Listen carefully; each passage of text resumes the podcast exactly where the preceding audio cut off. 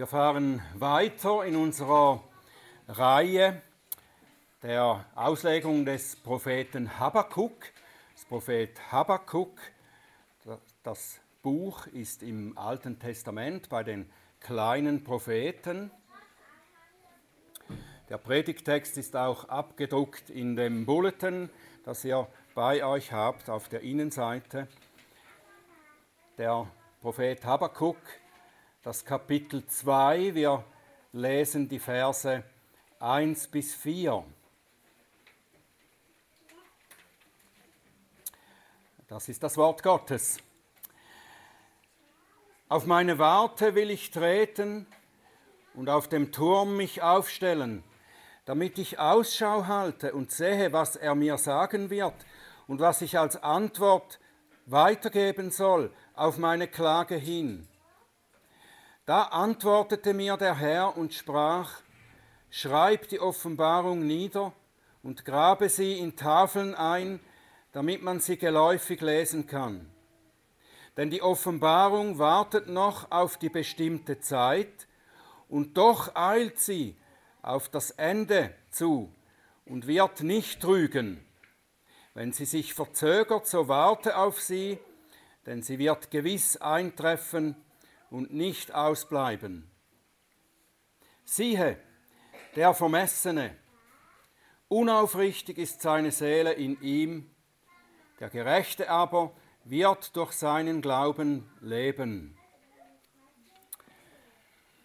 Himmlischer Vater, wir danken dir für dein wunderbares Wort.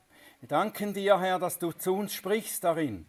Und wir bitten dich, dass du unsere Herzen bereit machst, dass du sie öffnest, auf uns aufmerksam sein lässt auf dein Reden.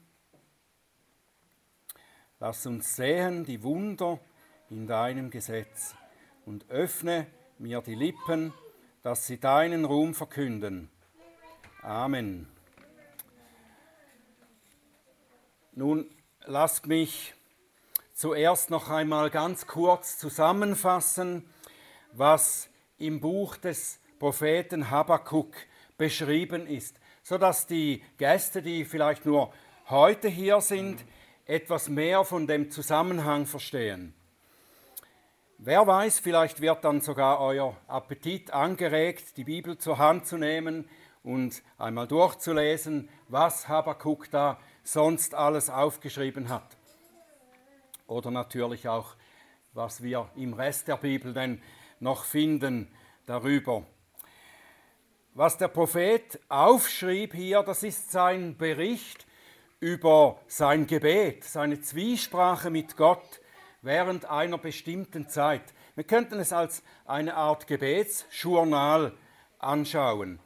Habakkuk lebte gleichzeitig mit dem Propheten Jeremia. Das ist rund 600 Jahre vor Christi Geburt. Das Volk Israel war schon seit 300 Jahren zerteilt in das nördliche und das südliche Königreich. Man nannte diese Königreiche Israel und Juda. Habakkuk lebt im südlichen Teil Juda. Die Babylonier, die haben gerade erst begonnen, zu dieser Zeit eine aufsteigende Macht zu werden. Und sie überrollen buchstäblich alles und erobern alles, was ihnen begehrenswert erscheint. Und das Volk Gottes befindet sich in einem elenden geistlichen Zustand. Die meisten sind nur noch dem Namen nach Gläubige. Bedrückung der Schwachen, Gewalt, Streit, Gesetzlosigkeit nehmen überhand im Volk Gottes. Habakuk bekümmert natürlich dieser Zustand und er betet deswegen beständig zu Gott, dass er doch eine geistliche Erneuerung schenken möge. Und anfangs seines Berichtes hier, da schreibt er, dass er sich bei Gott darüber beklagt, dass er, sein Gott, scheinbar Habakuks Gebot, Gebete nicht hört, nicht antwortet und nichts tut. Gott antwortet dann dem Propheten, jedoch in einer Weise, die diesem überhaupt nicht gefällt. Er sagt, er werde die Babylonier über Juda herfallen lassen, so dass sie Verheerung in Juda anrichten werden, was bald darauf dann auch tatsächlich geschehen wird. Habakkuk protestiert in seinem Gebet. Du kannst das doch nicht machen, Herr. Du kannst doch nicht diejenigen, die noch viel schlechter sind als dein ungehorsames Volk, dazu benutzen, Juda zu erziehen. Das kann nicht gut kommen. Im Prinzip stellt Habakkuk die Frage, eine Frage, die wir wahrscheinlich auch schon gehört oder vielleicht selber gestellt haben. Wie kannst du als guter Gott Böses verwenden, um deinem Volk zur Besserung zu verhelfen? Wie kannst du als guter Gott Böses gebrauchen, um deinem Volk zu helfen? Ich glaube, es ist niemand da, der diese Frage oder ähnlich nicht schon gehört hat oder vielleicht selbst gestellt hat. Wie gesagt, wie kann ein guter Gott Böses in der Welt überhaupt zulassen? Wie kann ein guter Gott das Böse in der Welt zulassen? Habakkuk hat diese Frage gestellt. Aber er hat sie nicht mit anderen Gläubigen diskutiert oder hat dies als Kritiker des Glaubens den Gläubigen vorgeworfen, wie wir das auch oft hören oder nicht. Habakkuk ging mit seiner Frage direkt im Gebet zu Gott. Er wollte eine Antwort von ihm. Und er stellte seine bangen Fragen nicht in einer rebellischen oder aufmüpfigen Haltung. Er wollte wirklich Gottes Wege verstehen. Das tun viele nicht, die diese Frage stellen, oder nicht? Und Habakkuk war auch bereit, Gottes Antwort anzunehmen, auch wenn er sie nicht oder noch nicht verstehen würde. Und diese Haltung Habakkuks, die finden wir in unserem heutigen Abschnitt, den wir vorhin gelesen haben, wieder ausgedrückt. Vers 1. Auf meine Warte will ich treten und auf dem Turm mich aufstellen, damit ich Ausschau halte und sehe, was er, das ist Gott, mir sagen wird. Habakkuk beschreibt sich dabei selbst wie einen Späher. Einen Späher wie einer, der auf dem Wachturm steht und aufmerksam und wachsam die Umgebung absucht nach einer Bewegung oder einem Hinweis, der ihm Aufschluss darüber gibt, was zu erwarten ist. Das heißt, er gibt sich alle erdenkliche Mühe, Gottes Reden zu erfassen, Gott zu erkennen und ihn in seinem Handeln zu verstehen. Er ist ein Fragender und ein Suchender mit einem offenen Herzen. Solche Sucher und Frager werden Antworten von Gott erhalten. Antworten, die zu ihrem Heil dienen und die sie näher zu Gott bringen. Gott antwortet nicht jedem. Er spricht nicht zu jedem. In der Zeit, als die Sowjetunion noch bestand und ein offiziell atheistischer Staat war, der den christlichen Glauben bekämpfte, da las ich einmal über folgende Begebenheit. Ein sowjetischer Kosmonaut, Astronaut, der aus einer Expedition im Weltall zurückgekommen war, er prahlte und sagte, ich war da oben am Himmel und ich habe nachgeschaut, aber ich habe da keinen Gott gesehen. Da hat ein kleines Mädchen zurückgefragt und gefragt, haben Sie denn ein reines Herz? Es steht doch in der Bibel, die reinen Herzens sind, werden Gott schauen. Wer sich nur arrogant, abweisend in Richtung der Christen wendet und fragt, was soll das für ein Gott sein, der Böses in der Welt zulässt? oder ähnliches und damit nur seinen eigenen Unglauben rechtfertigen will, der wird kaum Antworten von Gott erhalten. Die Jünger, die Jesus Fragen stellten, weil sie lernen wollten, die lehrte er über Gott und half ihnen, das Reich Gottes zu verstehen.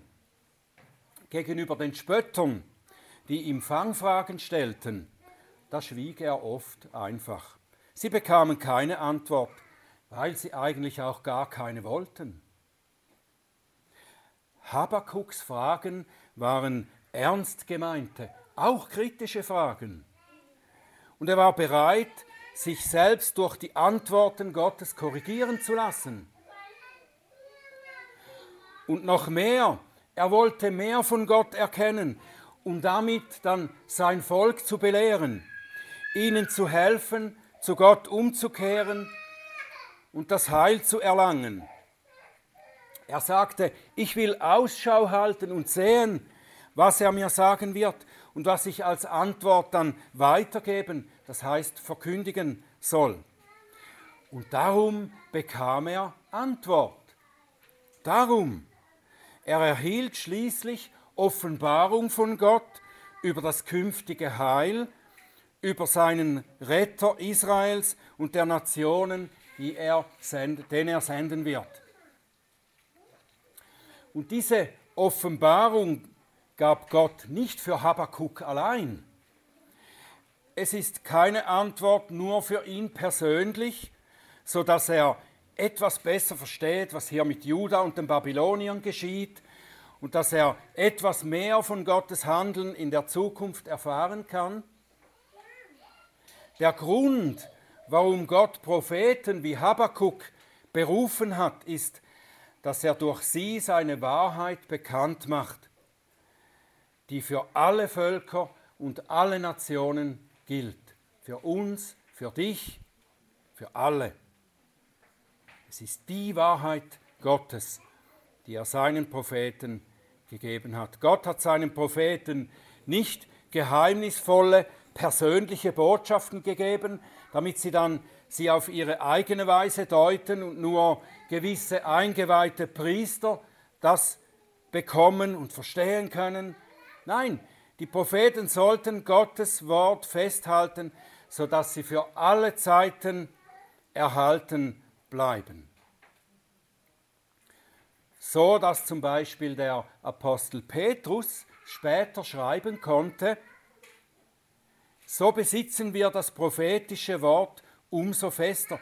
Und ihr tut gut daran, darauf zu achten, als auf eine Lampe, die an einem dunklen Ort leuchtet, bis der Tag anbricht und der Morgenstern in euren Herzen aufgeht, indem ihr dies zuerst wisst, dass keine Weissagung der Schrift aus eigener Deutung geschieht, denn niemals wurde eine Weissagung durch den Willen eines Menschen hervorgebracht, sondern von Gott her redeten Menschen getrieben vom Heiligen Geist. So Habakkuk. Und darum sagt der Herr zu Habakkuk, schreib auf, was ich dir sage. Schreib es deutlich auf auf Tafeln, damit man es geläufig lesen kann.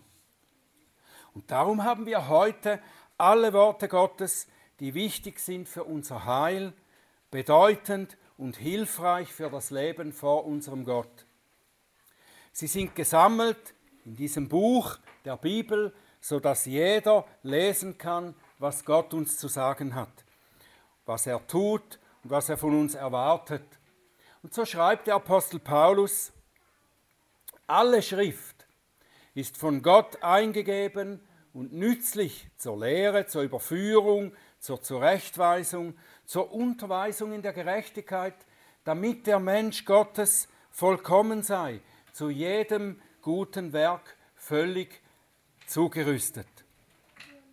Und Habakkuk sollte diese Offenbarung nicht nur irgendwie aufschreiben, sondern deutlich, damit man es geläufig lesen kann. Gottes Offenbarung ist nichts Verschwommenes oder Verworrenes, das nur Insider oder besonders eingeweihte Priester verstehen können, Sie ist in deutlichen, verstehbaren Worten gegeben. Gott offenbarte sich so, dass jeder es verstehen kann, der bereit ist zu hören. Natürlich gibt die Bibel nicht Auskunft über alles, worüber die Menschen neugierig sind. Aber sie gibt uns das, was wir wissen müssen, um Gott in der richtigen Weise zu begegnen und nach seinem Willen zu leben. Mose schrieb im fünften Buch Mose 29, Vers 28, das Verborgene steht bei dem Herrn, unserem Gott, aber das Offenbare gilt uns und unseren Kindern für ewig, auf dass wir alle diese Worte des Gesetzes tun. Außerdem soll Habakkuk diese Offenbarung Gottes aufschreiben, damit sie für später aufbewahrt werden kann. Warum? Weil die Hauptsache, die Gott ihm jetzt sagen wird, sich noch nicht in Habakkuks Zeit erfüllen wird, sondern zu einem späteren Zeitpunkt, wenn der Prophet nicht mehr da sein wird, um es zu wiederholen. Gott hat durch die Geschichte des Alten Testaments hindurch immer wieder seinen Propheten befohlen, aufzuschreiben, was er ihnen sagte. Mose erhielt Gottes Gebote schriftlich auf Steintafeln, in Stein gemeißelt. Samuel hat vieles aufgeschrieben, auch David, Salomo, dann die sogenannten großen Propheten, Jesaja, Jeremia, Hesekiel und auch die kleinen Propheten, von denen Habakkuk einer ist. Alle diese Schriften bilden eine Harmonie der Offenbarung Gottes. Sie enthalten in ihrer Gesamtheit die Lehre, die Wahrheit über Gottes Christus. Die Propheten des Alten Testaments wie Habakkuk, die bereiteten die Menschen auf das Kommen des Christus vor. Und dann die neutestamentlichen Propheten, die Apostel, erklärten, wie sich alles erfüllt hat, als Jesus, der Sohn Gottes, kam, lebte, starb, auferstand und in den Himmel fuhr. Habakkuk bekam einen kleinen Teil offenbart, einen kleinen Teil, der es in sich hat. Dieser kleine Teil ist nicht nur einer von vielen, der sich wie ein Zahnrädchen dann in das große Bild einfügen wird. Wir erkennen das, wenn wir aus der Perspektive des Neuen Testaments, eben der Perspektive der Erfüllung, darauf schauen. Wir können sagen, Habakkuk bekommt in Form eines Schattens den Kern des Evangeliums, der guten Botschaft, offenbart. Und damit hat er wohl überhaupt nicht gerechnet. Er wollte wohl nur eine Antwort auf seine Frage haben, was Gott in seiner Zeit mit seinem Volk vorhat. Warum er die bösen und gewalttätigen Babylonier über sie kommen lässt. Wir erinnern uns, seine Frage war, warum lässt ein guter Gott seinen Menschen Böses geschehen?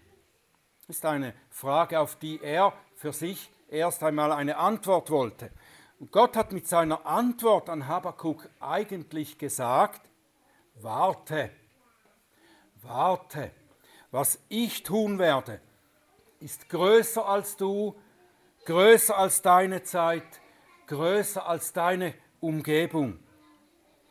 Und es kann erst in späterer Zeit erkannt und verstanden werden, nämlich dann, wenn ich erfülle, was ich vor langer Zeit angefangen habe zu offenbaren. Darum musst du es aufschreiben, damit man es dann, wenn ich die Erfüllung bringe, nachlesen und erkennen kann, was ich tatsächlich tue. Das hat Gott eigentlich zu Habakkuk gesagt mit seiner Antwort. Und diese Sache, die Gott tun wird, eben der Kern des Evangeliums, ist im vierten Vers enthalten. Vierten Vers, den wir gelesen ha haben. Und wie gesagt, hier noch schattenhaft, aber durch die Brille des Neuen Testaments erkennbar verstehbar.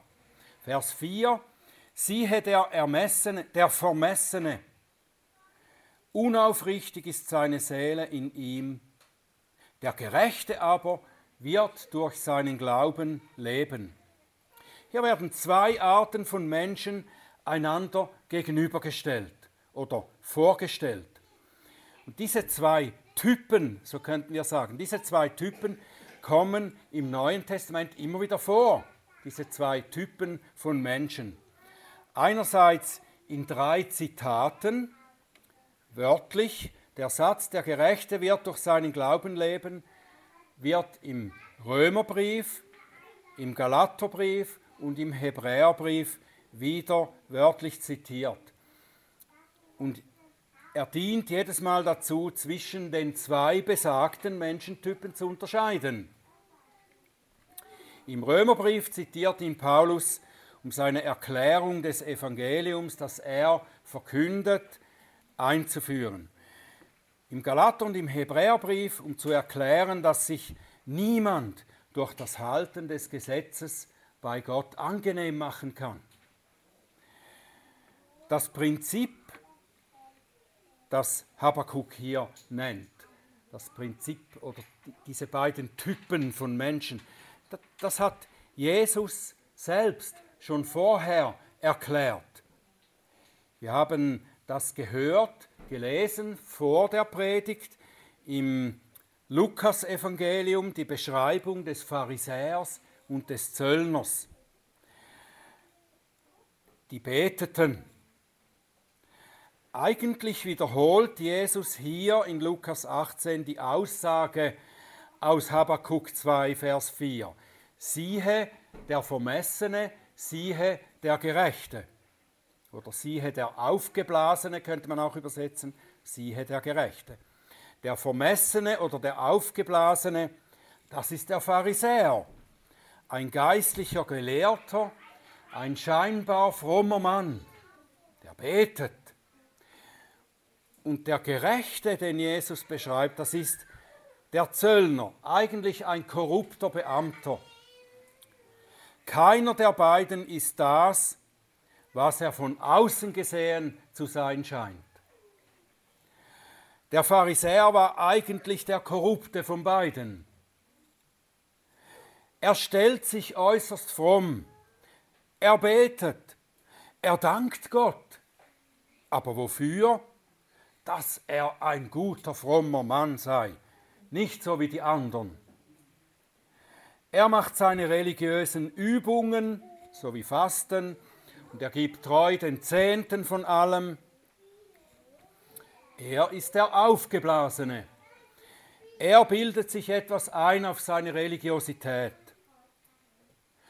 Und damit ist er auch der Typus jedes Menschen, der denkt, er könne irgendetwas tun, um Gott zufriedenzustellen. Oder etwas allgemeiner gefasst, um durch seine eigenen Bemühungen ein gutes Leben, ein erfülltes Leben zu ernten. Jeder Mensch ist religiös. Jeder Mensch ist religiös. Und zwar von Natur aus in derselben Weise wie der Pharisäer. Das mag, mag dich überraschen, oder? Vielleicht hast du nicht gedacht, dass du so wie der Pharisäer bist. Jeder Mensch ist ein Anbeter. Entweder er betet den lebendigen, dreieinigen Gott an, und zwar auf die Weise, wie er es angeordnet hat durch seine Offenbarung in der Schrift, oder er betet etwas anderes an. Das kann durch andere formale, organisierte Religionen geschehen oder wie es in den meisten Fällen ist, durch eine persönliche Ideologie, persönliche Vorstellungen oder auch nur durch das Jagen nach einer Karriere, Besitz oder Macht, Erfüllung von Begehren. Von Natur aus ist jeder von uns wie der Ermessene, der Vermessene, der Aufgeblasene, weil wir denken, dass wir unser Leben selbst gestalten können und zu einem befriedigenden Ziel bringen können, ohne auf die Zielgebung des allmächtigen Gottes zu achten. Der andere Typ, den Jesus beschrieb, ist der Zöllner, ein Angehöriger einer korrupten Beamtengilde. Er könnte gut mit einem Politiker verglichen werden, der vorgibt, dem Staat und der Bevölkerung zu dienen, der aber sein Amt für seine Vorteile, für seine eigenen Vorteile missbraucht. Auch er ist nicht besser als der Pharisäer. Aber Jesus erklärt ihn als den Gerechten. Warum tut er das? Wegen der Art, wie dieser Mann betete. Sein Gebet zeigt nicht das, was von außen zu sein scheint, sondern was tatsächlich in sein Herz gekommen ist. Während der Pharisäer aufgeblasen ist, ist der Zöllner zerknirscht. Er ist zerknirscht und betrübt über seine eigene Sündhaftigkeit. Er hat verstanden, dass er vor Gottes Heiligkeit und Gerechtigkeit nicht bestehen kann. Keiner von uns. Und darum betet er so, Gott sei mir, dem Sünder, gnädig. Das ist das Gebet, das Gott erhört. Es widerspiegelt seinen Glauben. Und das hat Gott Habakuk zu verstehen gegeben. Der Gerechte, das ist der, der glaubt, der wird durch seinen Glauben das Leben haben. Was glaubte der Zöllner denn, dass er dadurch als gerechtfertigt erklärt wurde? Der Pharisäer war doch auch ein gläubiger Mensch, sogar einer der strengeren Sorte. Ja, aber er glaubte, dass er sich selber durch seine Religion bei Gott gutstellen kann. Das ist aber nicht das, was man glauben muss, um von Gott akzeptiert und gerechtfertigt zu werden. Was man glauben muss, ist das, was der Zöllner glaubte. Ich bin ein Sünder, der Gottes Gnade braucht. Wenn ich nicht Gottes Gnade bekomme, dann gehe ich verloren und ich kann nicht vor seinem gerechten Gericht bestehen. Ich kann nur bestehen, wenn Gott mir gnädig ist. Und das will er sein. Das will er sein. Er will dem gnädig sein, der sich als verlorener Sünder erkennt. Nur diesem. Er erklärt ihn dann als gerecht. Der Gerechte wird durch seinen Glauben leben, das Leben haben, der Vermessene nicht. In Habakkuk bildet Gott gewissermaßen als Vorschattung das ab, was er heute noch tut, was er tun wird und was er auch heute verspricht. Das ungehorsame Juda hier, über das Habakkuk sich beklagt und das er verändert und gerettet sehen möchte, möchte steht in Erwartung von Gottes Gericht. Die Babylonier sind im Anmarsch und werden alles niedermachen. Das ist Gottes Strafe für ihren Ungehorsam, ihre Sünde. Aber er gibt ihnen die Möglichkeit, diesem Gericht zu entgehen. Durch den Glauben können sie davor gerettet werden. Durch den Glauben, der anerkennt, dass sie Sünder sind, die auf Gottes Gnade angewiesen sind. Es würde nicht genügen, wenn die Leute von Juda sagen würden, wir wollen uns von jetzt an bessern. Von jetzt an leben wir ein besseres Leben. Wir versprechen es dir, Gott. Wir wollen gute, fromme Menschen sein.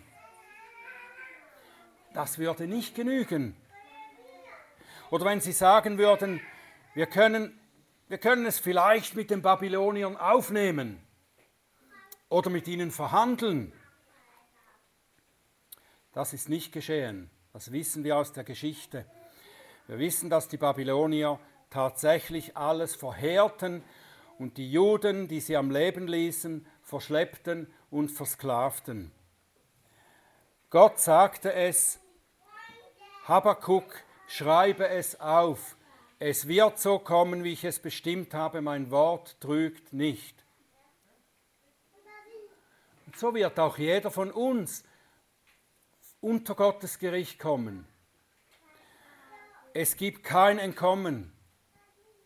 Dein Leben, deine Taten, deine Worte, deine Gedanken, deine Begierden waren vor Gottes Augen nie verborgen und sie verurteilen dich. Aber du kannst begnadigt werden. Wenn du glaubst, wenn du so glaubst wie der Zöllner. Dein Glaube muss das Vertrauen auf Jesus Christus sein. Es gibt keinen anderen Weg, vor Gottes Gericht gerettet zu werden. Der Glaube, dein Glaube muss das Vertrauen auf Jesus Christus sein. Was Habakkuk hier vielleicht höchstens erahnte, das hat Paulus in seinen Zitaten eröffnet. Der aus Glauben Gerechte ist der, der durch seinen Glauben an Christus gerechtfertigt wird. Später schreibt der Apostel dann im Römerbrief, alle haben gesündigt und verfehlen die Herrlichkeit, die sie vor Gott haben sollten, so dass sie ohne Verdienst gerechtfertigt werden durch seine Gnade aufgrund der Erlösung, die in Christus Jesus ist. Das ist Römer 3, 23. Wer an ihn glaubt, der wird von Gott aufgrund dieses Glaubens als gerecht erklärt. Dadurch wird er das Leben haben. Ohne Christus hat er kein Leben. Ohne Christus hast du kein Leben. So schreibt der Apostel Johannes, und das ist Gottes Wort. Wer den Sohn hat, der hat das Leben. Wer den Sohn Gottes nicht hat, der hat das Leben nicht. Es ist mit einem bestimmten Artikel das Leben. Wenn du Jesus Christus nicht hast, hast du nicht das Leben. Dann hast du eine Existenz in dieser Welt. Wenn du Jesus Christus hast, hast du das Leben. Wer bist du? Bist du der Vermessene, der sich auf die eigene Stärke verlässt oder auf das, was er tun kann oder sie tun kann, um sich ein gutes Leben zu verschaffen? Oder bist du der Gerechte, der durch seinen Glauben das Leben hat? Kehre um und glaube. Glaube und erhalte das wahre Leben. Amen.